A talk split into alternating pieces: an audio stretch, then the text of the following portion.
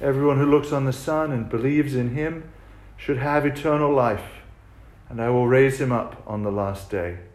John chapter 6, verse 40. In the name of the Father, and of the Son, and of the Holy Spirit. Amen.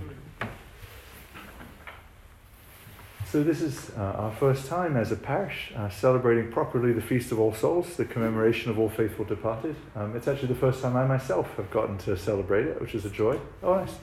And so I thought, um, since it's uh, the beginning uh, of hopefully what will be a, a recurring and happy chapter um, through the course of our parish life, I wanted to just offer actually a little bit of teaching in the sermon about what are we actually doing at All Souls um, before just offering a reflection on the gospel verse I just read.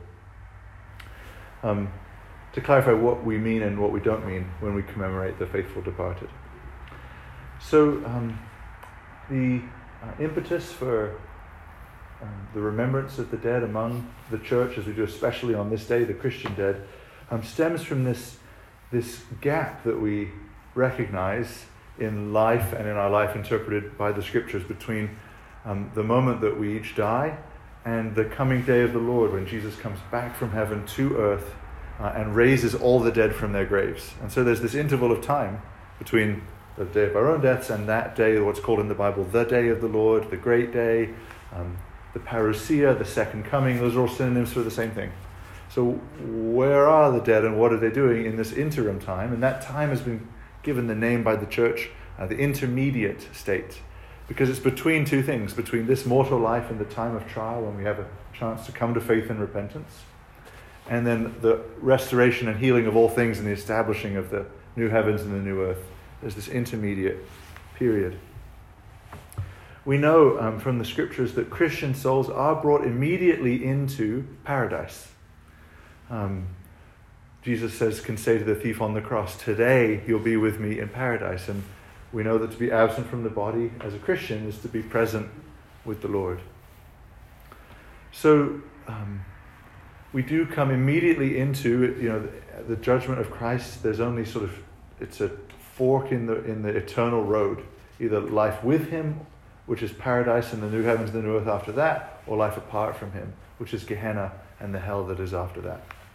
So all Christian souls go to be with Jesus and are in a state of paradise. Um, but they're seems to be suggested by the scriptures and held for, for the entirety of church history and Christian thought. Um, for many souls, a season of sort of preparation for the glorious vision that the angels are always a sort of the throne room of Jesus, where the angels are always praising God. That there seems to be this sort of um, season of preparation approaching Jesus. It, it has been called in the past in church history a season of purgation, and that's where the meaning sort of cleansing, and that's what the medieval church called purgatory. And they built all these sort of fanciful ideas about what it is. But the most regrettable part is it sort of came to be conceived of as like a bad place, as if it was like part of hell or something like that.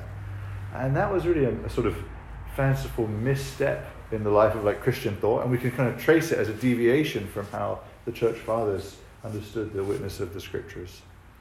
Um, that it's not a part of hell, it's actually a part of heaven.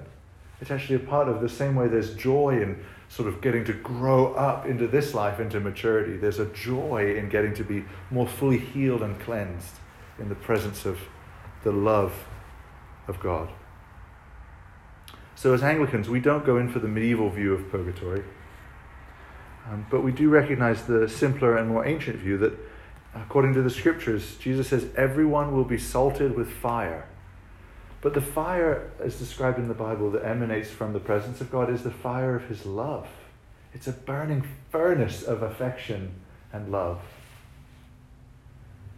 It says in 1 Corinthians that all of our works will be tested as with fire. And so there's some sense of passing through that fire to come into the presence of God face to face.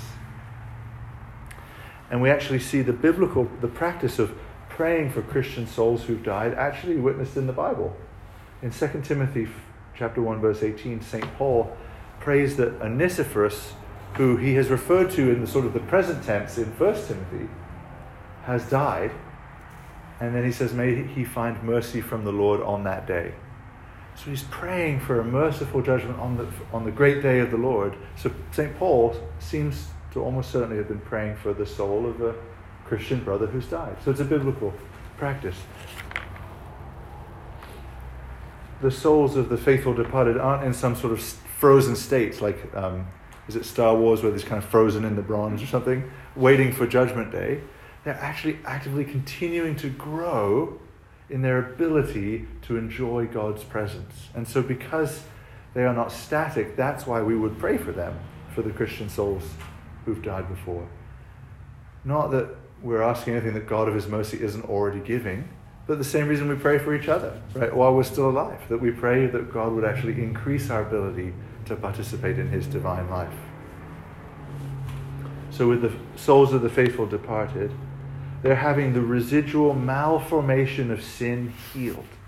Right? It's the, the fire of love of God is actually a, a healing fire, like sort of like in the old days where you'd use cautery to like um, sanitize a wound. Right? It's a fire that cleanses and heals what remains broken in us.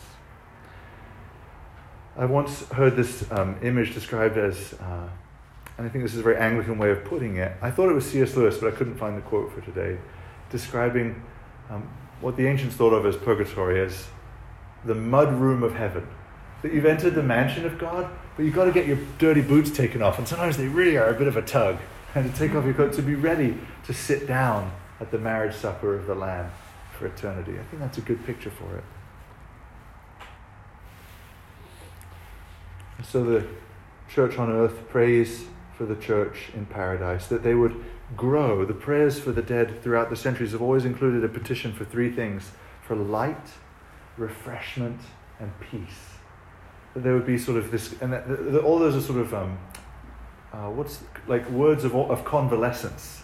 Right? Think about like getting better in the old, you know, not hospitals these days, but I guess in the olden days, as I've heard, where you could sit in like a sunroom and slowly get better by the light, you know, enjoying the refreshing light that's coming in. And that's a picture of the soul's at rest in Christ's hands, being equipped for the glorious vision of God for eternity and for the new heavens and the new earth. So that's the intermediate state on the last day when the Lord comes back. The souls of all faithful departed will then be reunited with resurrected bodies. That it's the joining of heaven and earth. So the corpses in the ground and the souls in, in the hands of Christ come together and our corpses will become resurrected just as Jesus' corpse was resurrected. And soul and body will then live together. And then Jesus, in that moment, this sort of cataclysmic moment when he returns, will heal everything in the cosmos. All sin will be healed, all the demons will be banished to hell forever, everything will be made right. And then, as soul and resurrected body, we will then behold Jesus with resurrected eyeballs to look at Jesus and enjoy God's presence forever. So while we wait that day, rightly recognizing that that day has not yet happened, there's this sense of expectancy and longing and still praying. When we pray in the Our Father, Thy kingdom come, Thy will be done on earth as it is in heaven, we're praying, Lord, we want that day. We want that day to come. We long for the fulfillment of God's saving work for the whole cosmos and for every individual soul who has died in Christ Jesus. That God's work in them, he says he will, the work that he's begun, he will carry on to completion. And for the few very blessed souls, that completion may take place in this life, but for most of us, I think it's sort of the final polishing, as it were, the final refinement takes place when we cross the threshold of death into the presence of God.